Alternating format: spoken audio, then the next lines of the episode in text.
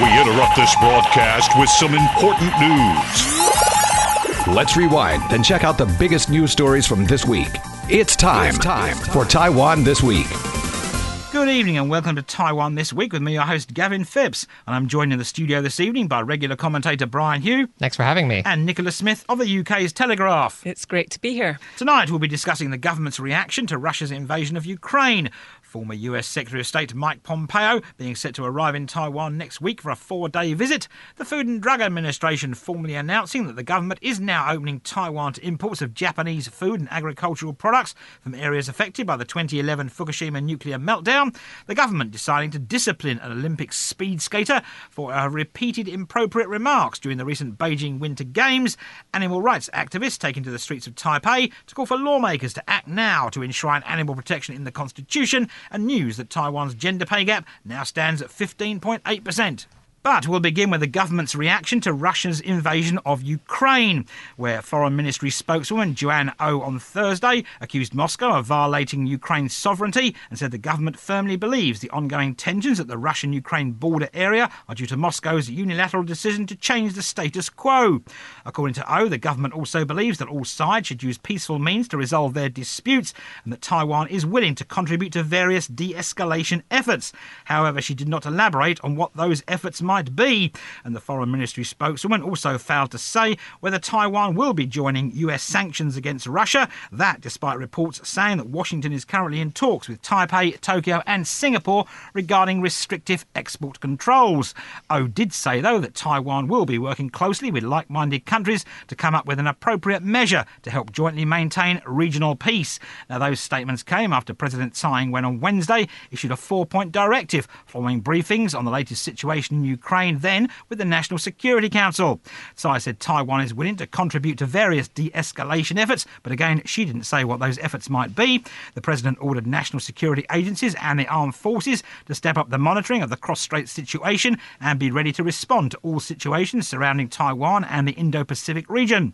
She warned government agencies to be on alert to prevent and counter any misinformation by overseas forces and their local partners that could attempt to use the situation in Ukraine to sway public opinion here in Taiwan. And that warning came after national security officials have been saying that China could seek to use the situation on the Russia Ukraine border to promote its Taiwan unification policies.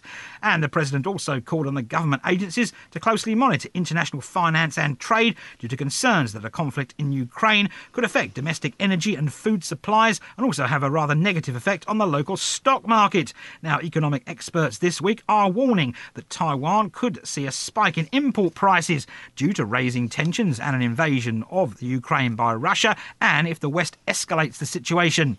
Now, according to the president of the Institute of Economic Research, a full scale Russian invasion of Ukraine would drive up the price of bulk agricultural goods, such as wheat and corn, as Russia and Ukraine are two of the world's major suppliers of those goods. But Agriculture Minister Chen Chi-chung said that his office has now secured sufficient wheat and corn supplies from February through August to keep prices stable.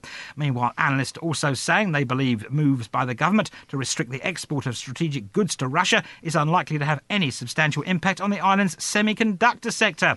Now, according to the Institute of Economic Research again, such restrictions restrictions would not have a massive impact on local semiconductor manufacturers, as most of their orders come from the United States, Europe, Japan, and South Korea. So, Brian, I mean, the government reacting the way it could, obviously putting the military on alert and the national security agencies on high alert due to concerns about China. Yeah, that's right. There's a lot of discussion, for example, regarding uh, the invasion of Ukraine and the invasion of Taiwan, with some raising the possibility that China would use the opportunity to attack Taiwan. That is unlikely. Uh, this would be telegraphed in advance to be able to see troop movements. But I think global discourse often has a way of talking about these fears.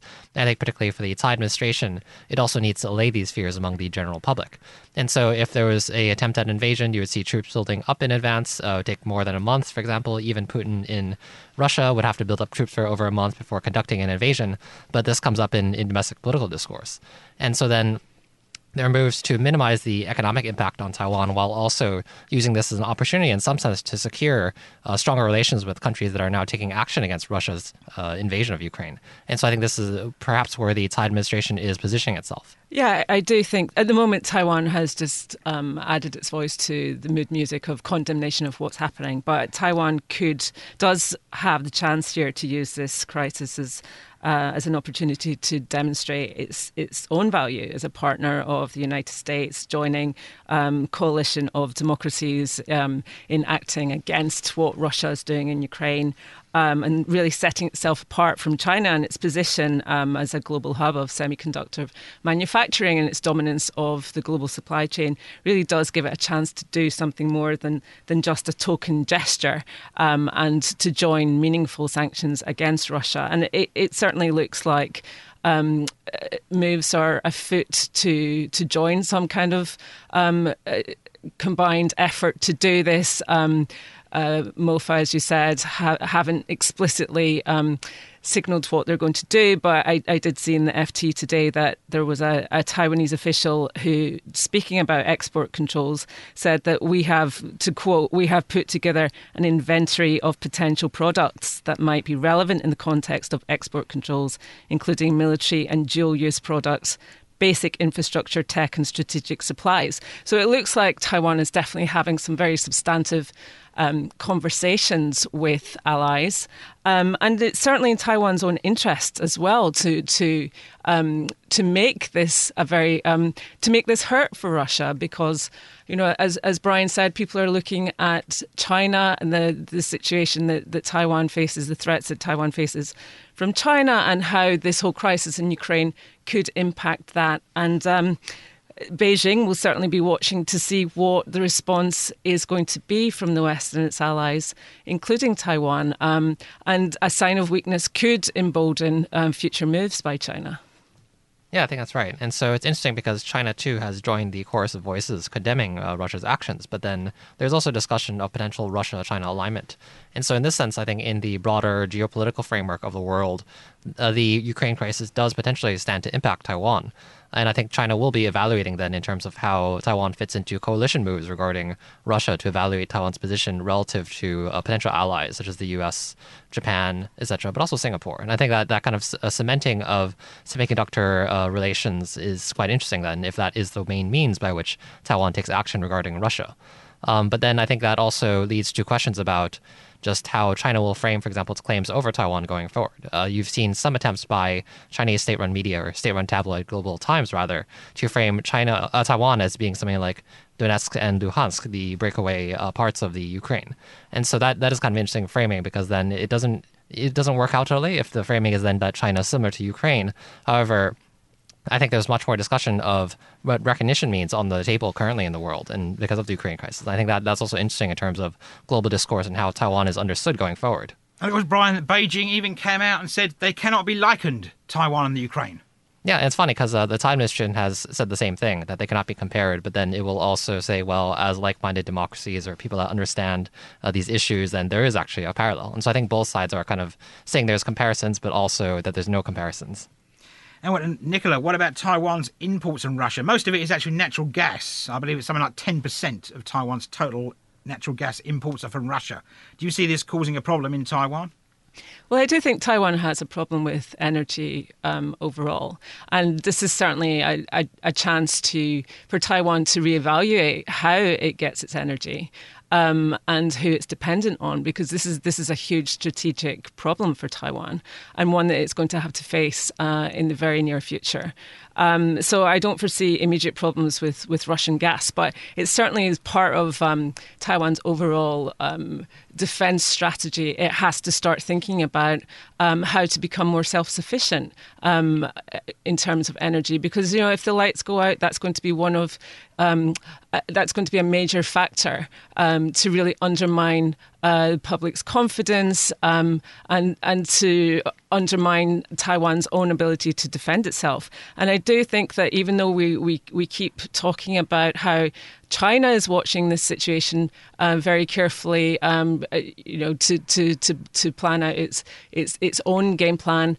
Um, Taiwan also needs to be looking at this crisis very closely, not only in terms of um, how it's going to defend itself, what um, what uh, defence capabilities to invest in, how to secure its energy supplies better, but also how to prepare the public.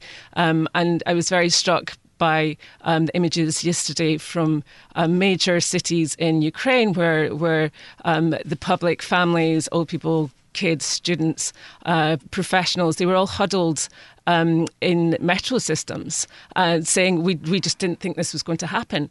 And you know, even though an invasion of Taiwan is not imminent by China, it's it's something that that um, the US, that Taiwan's own defense uh, officials are talking about as a as a distinct possibility within just a few years.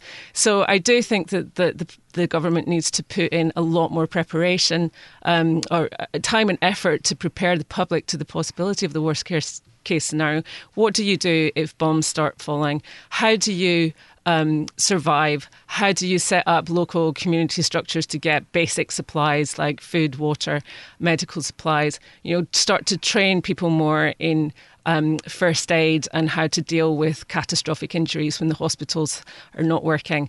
Um, and I do think that that this um, crisis offers Taiwan an opportunity to really regroup itself and and and kind of um, put together some kind of uh, coherent plan as to how they would deal with, with a similar scenario. Of course, Brian, apparently there's 33 Taiwanese nationals in Ukraine. Some, I believe 10 of them are students. And there's talk of the government, Ministry of Foreign Affairs now is scrambling to try to get them out. Of course, it can't be by air, it must be by land. But of course, Taiwan doesn't have a rep office in Ukraine.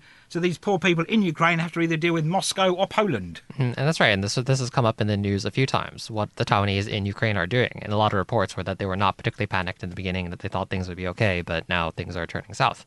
Um, and so that's a question. I think it's always a, challenge for MOFA to try to extricate Taiwan, uh, Taiwanese abroad from disaster situations or, in this case, war. Uh, and so I think that that's a question. I think this will be another thing that, for example, if something bad were to happen to these 33 Taiwanese or some of them, uh, has become a political talking point in domestic Taiwanese politics. And so the Tsai administration would want to avoid that. And so I think there will be reassurances that measures are being taken to, to assure their safety.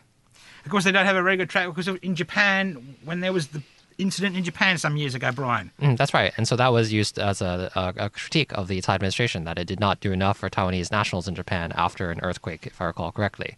And so eventually that led to the suicide of a diplomat and the belief that this incident may have been used for disinformation purposes. And so I think this could eventually become an incident down the line if there is something that bad that happens. Because China could say we can help get your citizens out. That would also happen. Uh, that might that would be uh, quite interesting. I think China particularly likes to fill in the gaps in that, that respect to try to paint the uh, administration as weak and unable to do things abroad. Moving on now, and we'll stay, well, not really weak, not a weak man who's coming to Taiwan next week, because apparently U- former US Secretary of State Mike Pompeo will be landing in Taiwan next Wednesday for a four day visit. Now, according to the Foreign Ministry, Pompeo is scheduled to hold talks with President Tsai Ing wen during his trip, and the ministry is also saying that Pompeo will be travelling his, with his wife, and they'll also be meeting with Vice President William Lai and Foreign Minister Joseph Wu. And apparently, several banquets have been organised, and they'll be hosted by the Pompeos. Now, the former US Secretary of State has been invited to give a speech at the government affiliated Prospect Foundation. And of course, Pompeo did express his wishes to visit Taiwan during an interview in March of last year. So, Brian, Mike Pompeo's coming, an auspicious time, good timing, bad timing, maybe you should delay it for a bit.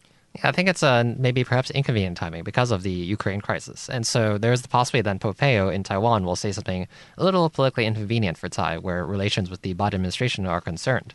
I think what's interesting is that U.S. elections are, are coming up, and so there's a potential that's been raised of Trump trying to run for re-election. And so Tsai will try to strike a balance if that potentially happens, and then she doesn't want to alienate uh, the Trump administration former officials in that sense. But then she also does have to maintain relations with the current Biden administration.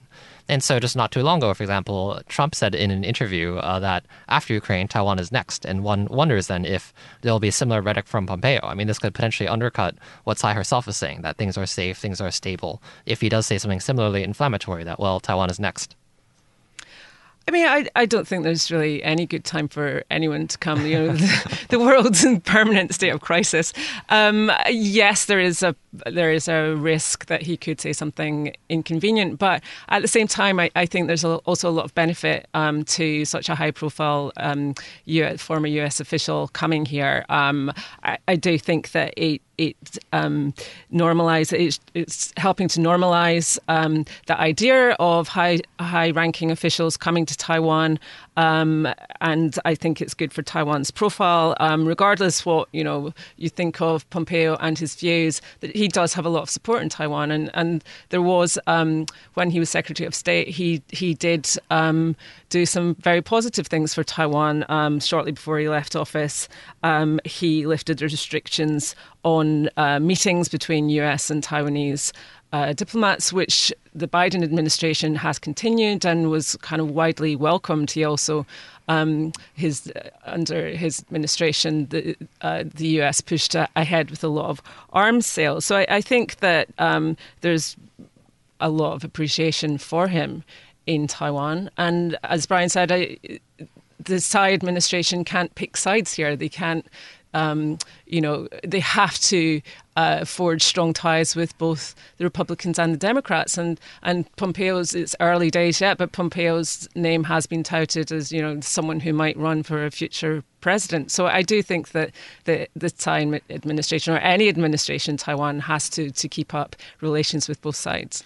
And of course, Brian, obviously Pompeo, Republican, Biden, Democrat, the Biden administration is now in the White House. Do you think possibly people in the current White House might be a bit peeved that Pompeo is coming? I think that would happen, uh, particularly because it's the Trump administration. However, in terms of the elected officials that have visited Taiwan, it has been bipartisan. That one has seen heavily Republican delegations, but also Democrats mixed in periodically, or more Democratic de- delegations. It really depends on when.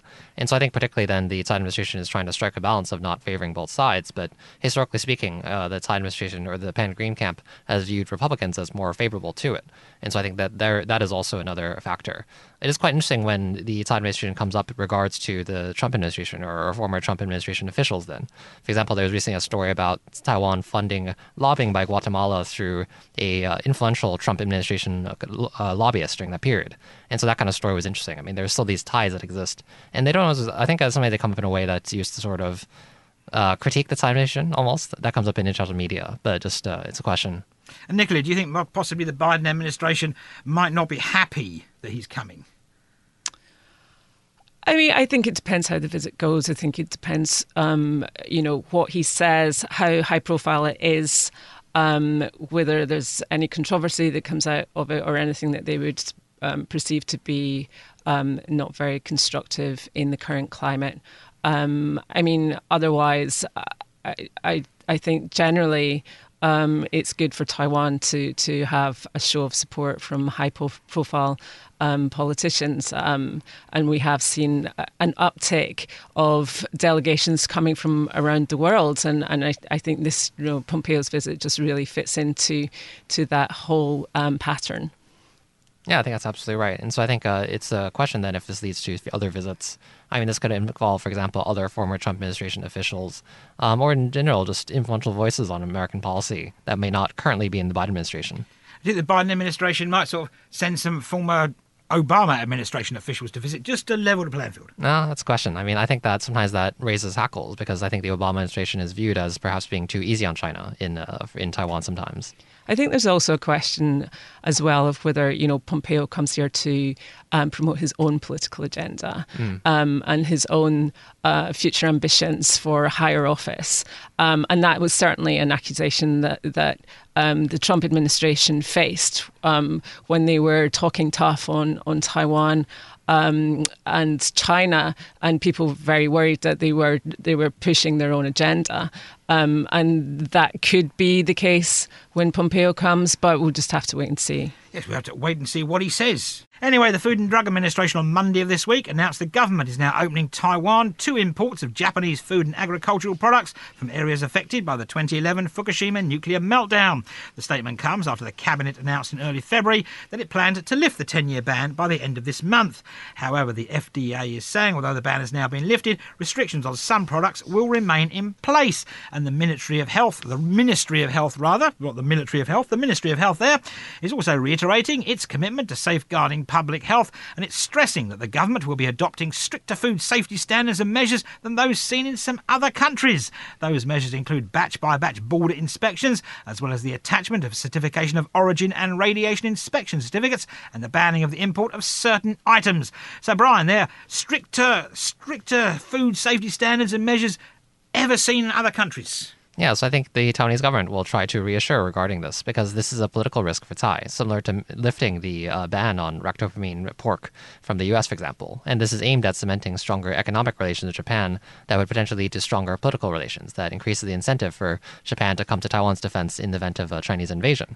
Uh, but then the KMT will attack this, uh, particularly pointing to the 2018 referendum, as it has already done so, uh, claiming it is undemocratic, that the Tsai administration is again playing uh, games with the food safety of Taiwanese. And so I think the Tsai administration, although it will try to reassure through uh, saying that it is conducting batch inspections, if there's enough backlash, I think there could even be something like a labeling system similar to the uh, labeling system for U.S. pork that you see almost almost every restaurant now, actually. Um, but then, then I think for uh, the Pan Blue camp, that will never be enough. And I think that then the examination is a question whether that will be used as a talking point to attack the uh, Pan Green camp and the DPP going to the next set of elections. Well, I, I think here the Tsai administration is taking the larger view. They're looking at the bigger picture. Um, this this um, decision has been linked to Taiwan's desire to join the CPTPP uh, free trade agreement, uh, which Japan has a lot of influence over, and Japan has a lot of influence over whether um, Taiwan can can join that agreement, um, and that would definitely be very much in Taiwan's interest to do so, um, both economically and in terms of um, raising its profile on the international stage, and and you know kind of really forging its its own identity internationally, and and joining another um, trade body as Taiwan. Um, so that would be huge. That would be of huge strategic importance, and and it it looks like the Tsai administration has decided that um, this is uh, this would benefit Taiwan much more than than keeping this ban um, on these particular items, food items. And it certainly doesn't look like they've they've taken this lightly. Um, there, if you look at the details of what they've said, they, they have said that the ban will be adjusted based on risks.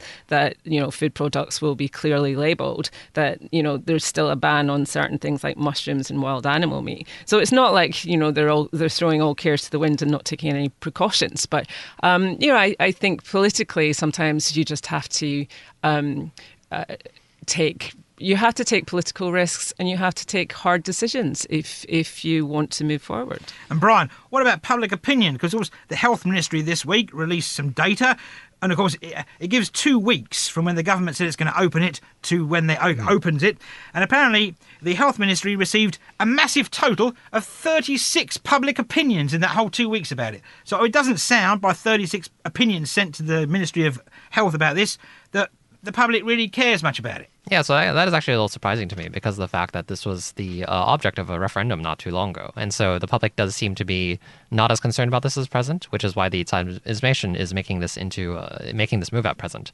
And it's interesting too because the nuclear uh, issue does continue to come up. It's the KMT that's historically the pro-nuclear party and the DPP that is more opposed. But then on this issue, it's the KMT that is opposed to food imports from Fukushima, saying it's unsafe. And this has come up uh, with regards to other uh, stumbling blocks to Taiwan Japan relations as well. For example, regarding the discharge of nuclear wastewater from the Fukushima incident into the sea. And that's been criticized, for example. Um, and so it's not the, the only kind of issue regarding that. But I think that particularly because it does seem like the public, particularly after the results of the referendum that took place not too long ago, uh, just in uh, December, that it seems like the Tsai administration is a strong position to actually move forward with such moves. And I think so it is, it is taking this risk at present. Of course, Nicola, the public have the right to say they don't want to buy it or they want to buy it. Exactly. I mean, you know, the, the government has said that they will clearly label the food products um, and from uh, Fukushima, um, and they will also um, put them through very strict controls.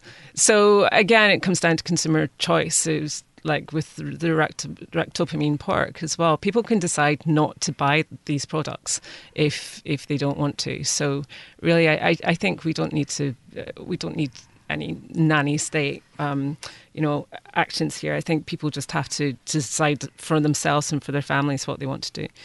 And we have to take a short break now, but we'll return after these rather important commercials.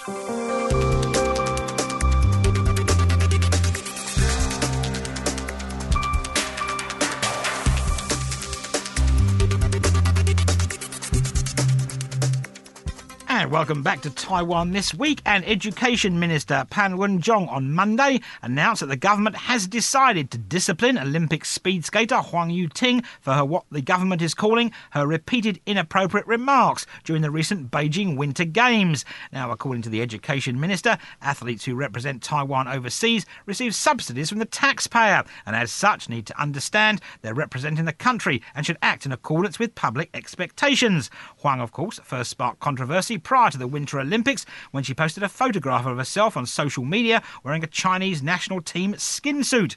Huang removed that post and apologised, though, after the Sports Administration criticised her for failing to understand cross strait politics. However, after finishing the women's 1500 metre race, Huang was quoted by the Beijing Daily as saying that she felt as if she was competing on home turf. Oh dear, that was a bit of a no no. Anyway, she then took to Facebook late last week to invite all haters, internet trolls to leave messages. Well, needless to say, they did, because that post drew a complete wave of online attacks, and Huang was forced to close the page down. Now, Premier Su Tseng-chang this past weekend also calls for an investigation into Huang's behaviour, and the Sports Administration is now slated to be holding talks with members of Taiwan's Olympic Committee and the Skating Association in the coming weeks to discuss how Huang should be punished. The KMT, meanwhile, is accusing the government of overreacting to Huang's actions and comments, but civic groups are now calling on the control Yuan to begin its own investigation into the sports administration itself and as to whether the government was negligent in its initial handling of the controversies surrounding Huang. Yeah, and so I think this is a bit of a flip flop because in the beginning the government said that well she's entitled to her political views, we are uh, a free country, etc. And now because of there's this demand and this anger from the public, there is action being taken now, and so I think it's going back a little on that. Uh, I think it's it's just one of these issues that goes back to that there's an entire spectrum of politics in Taiwan where there are people that identify with China or are pro-unification, etc. And so the question then is, what are the political views of athletes, and does the government regulate that? And so Huang coming under controversy for wearing a skin suit from a Chinese athlete that was given to her uh, etc. That that provokes anger. I think particularly uh, given the fact that this is already a sensitive issue uh, that Taiwan is not represented as Taiwan in the Olympics, but as Chinese Taipei uh, because of Chinese pressure, etc. And then in events where Taiwan is competing with China or interacts with Chinese athletes uh, occur, that also creates further controversy. And so I think there is some way in which the uh, sports mission could have been more conscious of these potential PR issues. I'm not too sure Huang herself helps that necessarily when she is posting things like Taylor Swift lyrics that goes "haters gonna hate, hate, hate," or inviting haters to comment on her uh, social media. That just invites further backlash. I think, uh, yeah, there could at least be some PR training for athletes where you just say, well, in these kind of cases, maybe you just lay quiet for a while. Um, but then it raises these questions about, I think, political views in Taiwan and that there are people identify with China.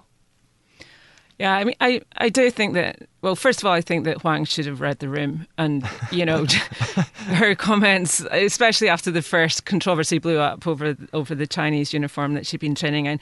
Um, I I think her comments were unnecessarily provocative, um, kind of immature, insensitive, and naive. I mean, I think you know she she put herself in the position where she could be used as Chinese uh, CCP propaganda, um, but uh, the the idea of punishing an athlete for their political views, um, I, I, am deeply uncomfortable with. And you know, well, first of all, I'd be interested to know what sanctions are they talking about? What kind of punishment? Um, and and that's not that's not clear yet. The the premier Premier Su has already um, called her comments deeply inappropriate, um, and she has been strongly criticised.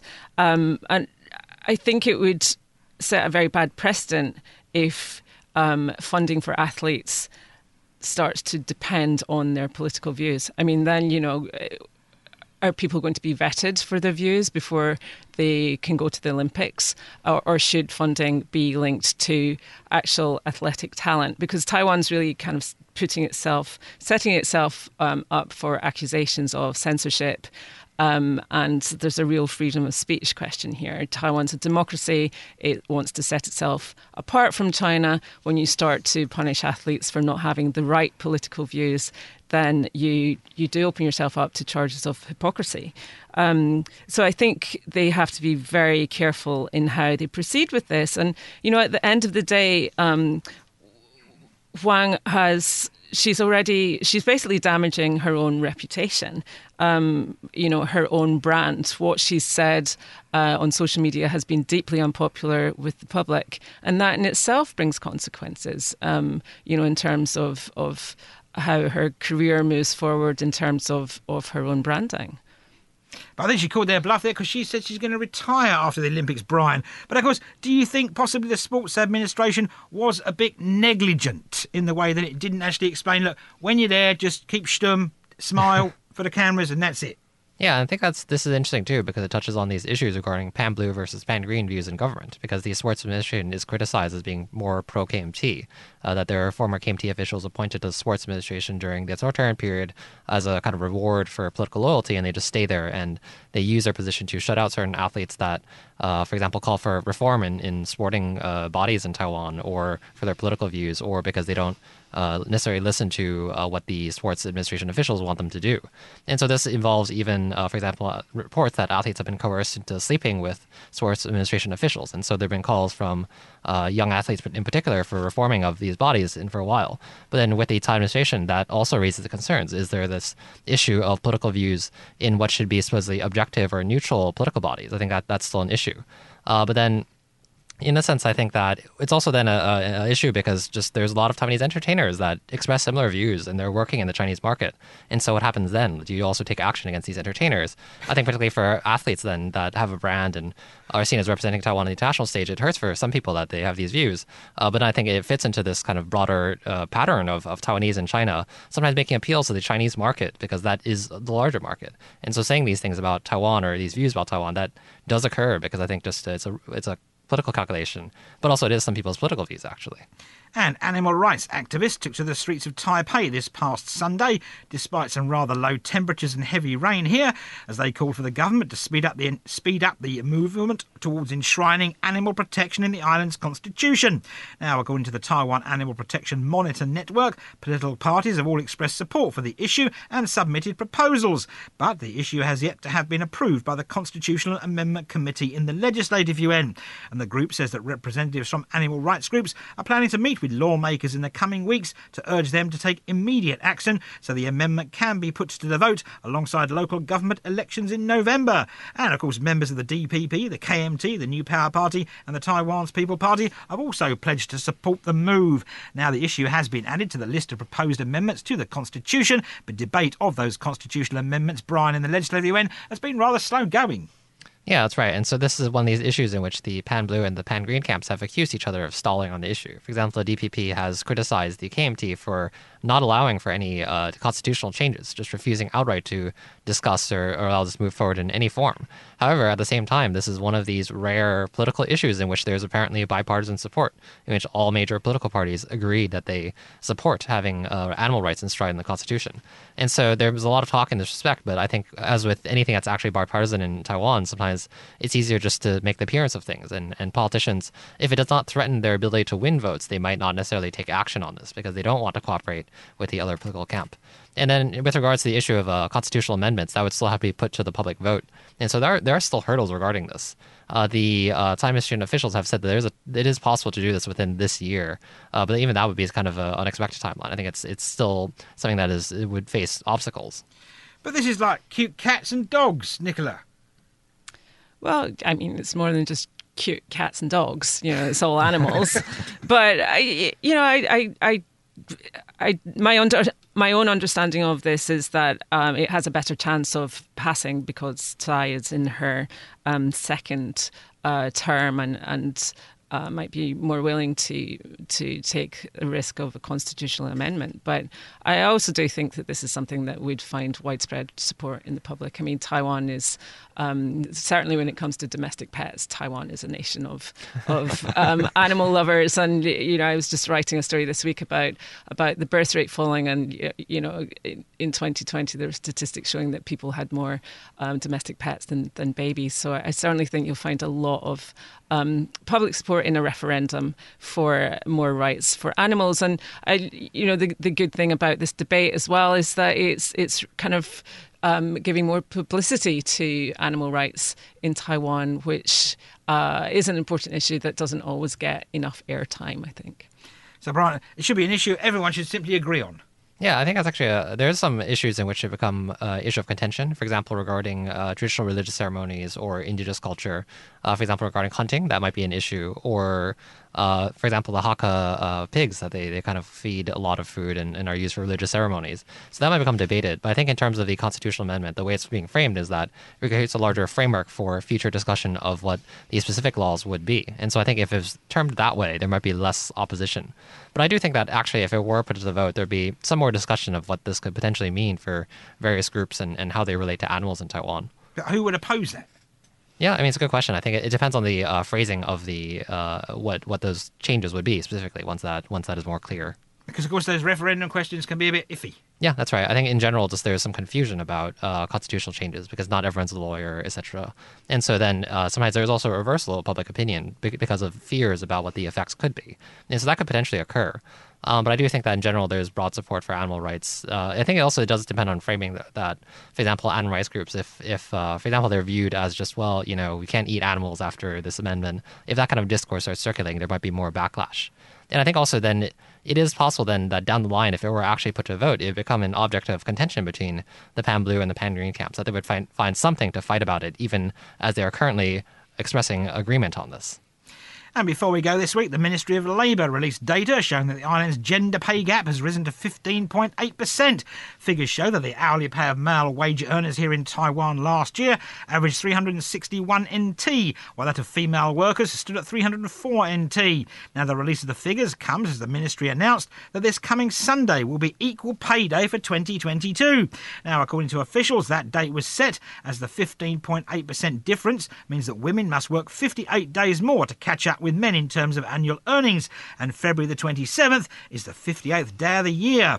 Now, the Labour Ministry is saying that the difference in men and women's hourly pay fell from 14.9% in 2019 to 14.8% in 2020 before jumping to 15.8% in 2021. And it's attributing the increase to a larger hourly pay increase of 4.6% received by men last year compared with 3.3% for women. So, Nicola, the gender pay gap is expanding.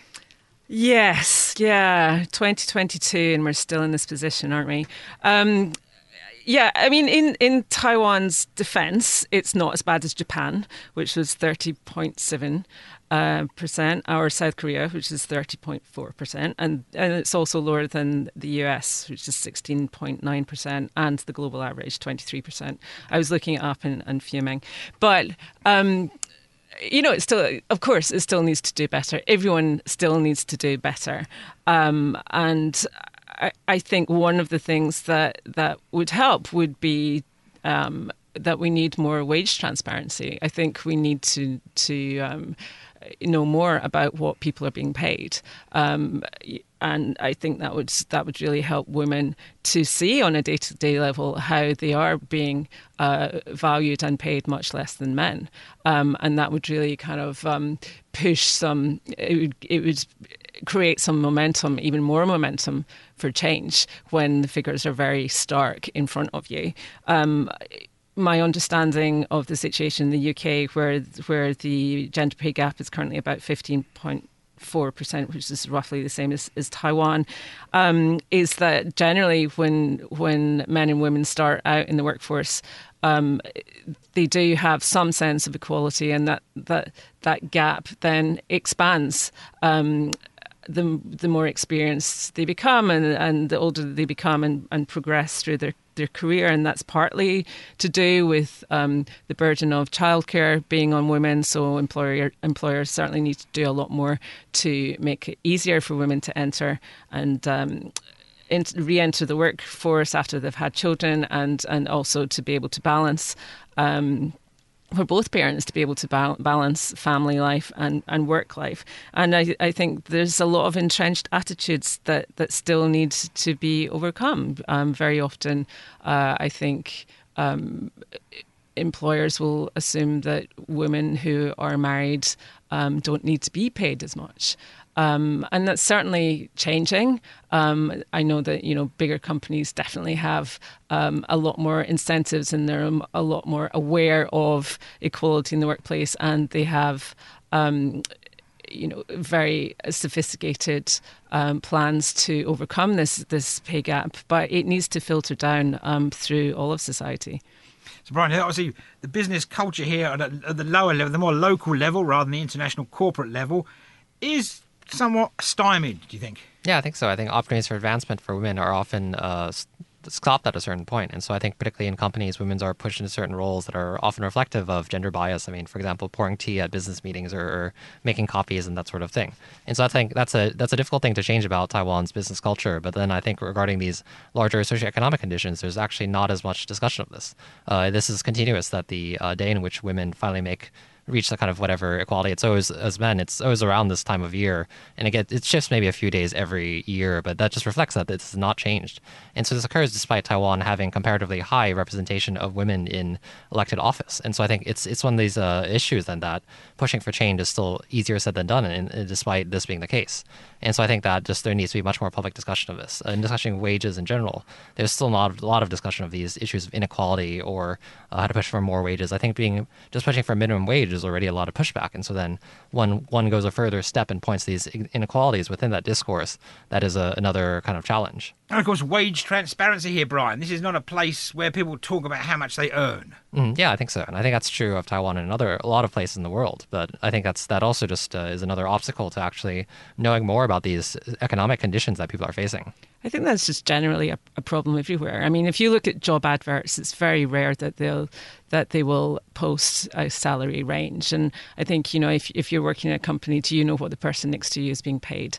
Um, and I think if there was more transparency about that, then uh, women would become more demanding. I, I, think you know, it is a bit of a stereotype, but I, I think it's partly true that women are less likely to ask for a pay rise. They they they have a lot more, um, generally speaking, imposter syndrome where they think, oh, well, you know, uh, do I really deserve this? Where I, I don't think men in general have um, that same reluctance to do so. And, and I, I, do think if you had those figures in front of you, um, you would realize, you know, you would have more awareness of your market worth and um, you'd want to push for that more. Do you think government should maybe step in here, Brian? Obviously, President Tsai Ing-wen's a woman. Yeah, there's that. But I think it's also interesting too that there's political pushback against this. I mean, there's still an entire camp of people that can't believe a woman got a PhD and are alleging that Tsai is a fake PhD out there. So there's that that issue. I think that these these groups in, in social discourse. Maybe there should be a referendum. Well, yeah, that'd be one way of uh, trying to address this issue.